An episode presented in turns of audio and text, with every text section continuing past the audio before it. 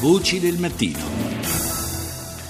Abbiamo sentito ricorrere naturalmente nei titoli di tutti i TG mondiali le, le, notizie relative allo storico incontro a Havana tra il presidente degli Stati Uniti, Barack Obama, e il presidente cubano Raúl Castro. Di questa visita parliamo con il professor Loris Zanatta, docente di storia dell'America Latina all'Università di Bologna. Professore, buongiorno.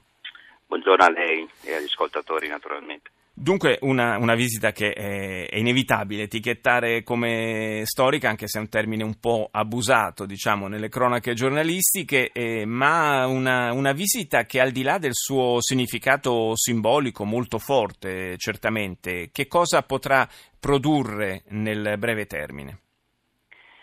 Ma la visita in sé è andata, diciamo, come era facilmente prevedibile che andasse, cioè ognuno dei due attori ha svolto la sua parte e non è che l'evento abbia prodotto effetti immediati, invece l'idea è che produca effetti a medio termine. Sicuramente l'embargo, anche se Obama ha detto che non sa quando finirà,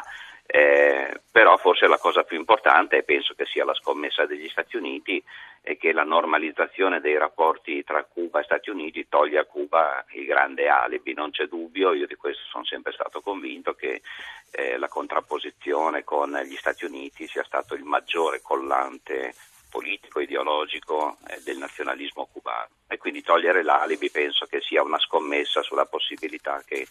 piano piano a Cuba le, le, cose cambiano per effetto appunto del cambiamento economico, della trasformazione sociale che è già in corso, oramai Cuba non è più quella che era in passato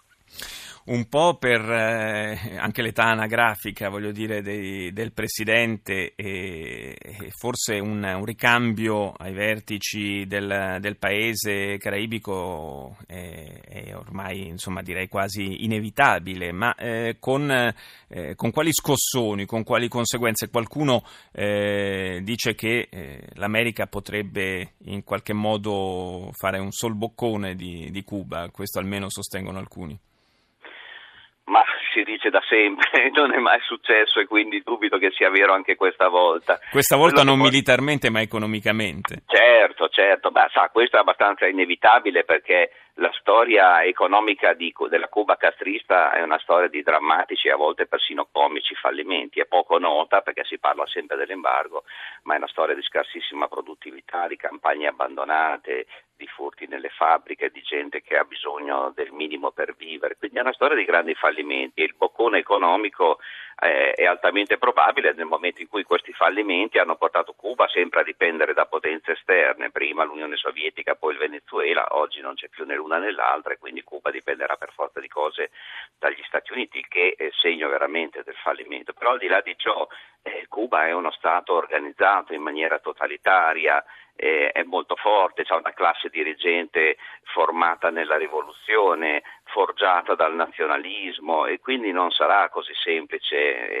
transizione a Cuba. Certo, quello che è più importante però è per l'appunto che sta per venire a mancare il grande alibi del nemico statunitense e soprattutto, che mi sembra ancora più importante, sta cambiando eh, l'ambiente geo- geopolitico in America Latina. Tutti gli amici di Cuba, dal Venezuela al Brasile, sono o in drammatica crisi o in caduta libera e quindi l'isolamento di Cuba rispetto a dieci anni fa, quando era praticamente scomparso, sta tornando e le nuove generazioni dei dirigenti cubani questo problema dovranno porselo per forza di cose. Quindi diciamo che al di là della, eh, dell'intervento e della mediazione certamente importante svolta eh, da Papa Francesco nel eh, riavviare i rapporti tra Stati Uniti e Cuba, eh, quello, il processo al quale stiamo assistendo è in qualche modo eh, un processo che ha eh, dell'inevitabile vista la situazione internazionale complessiva.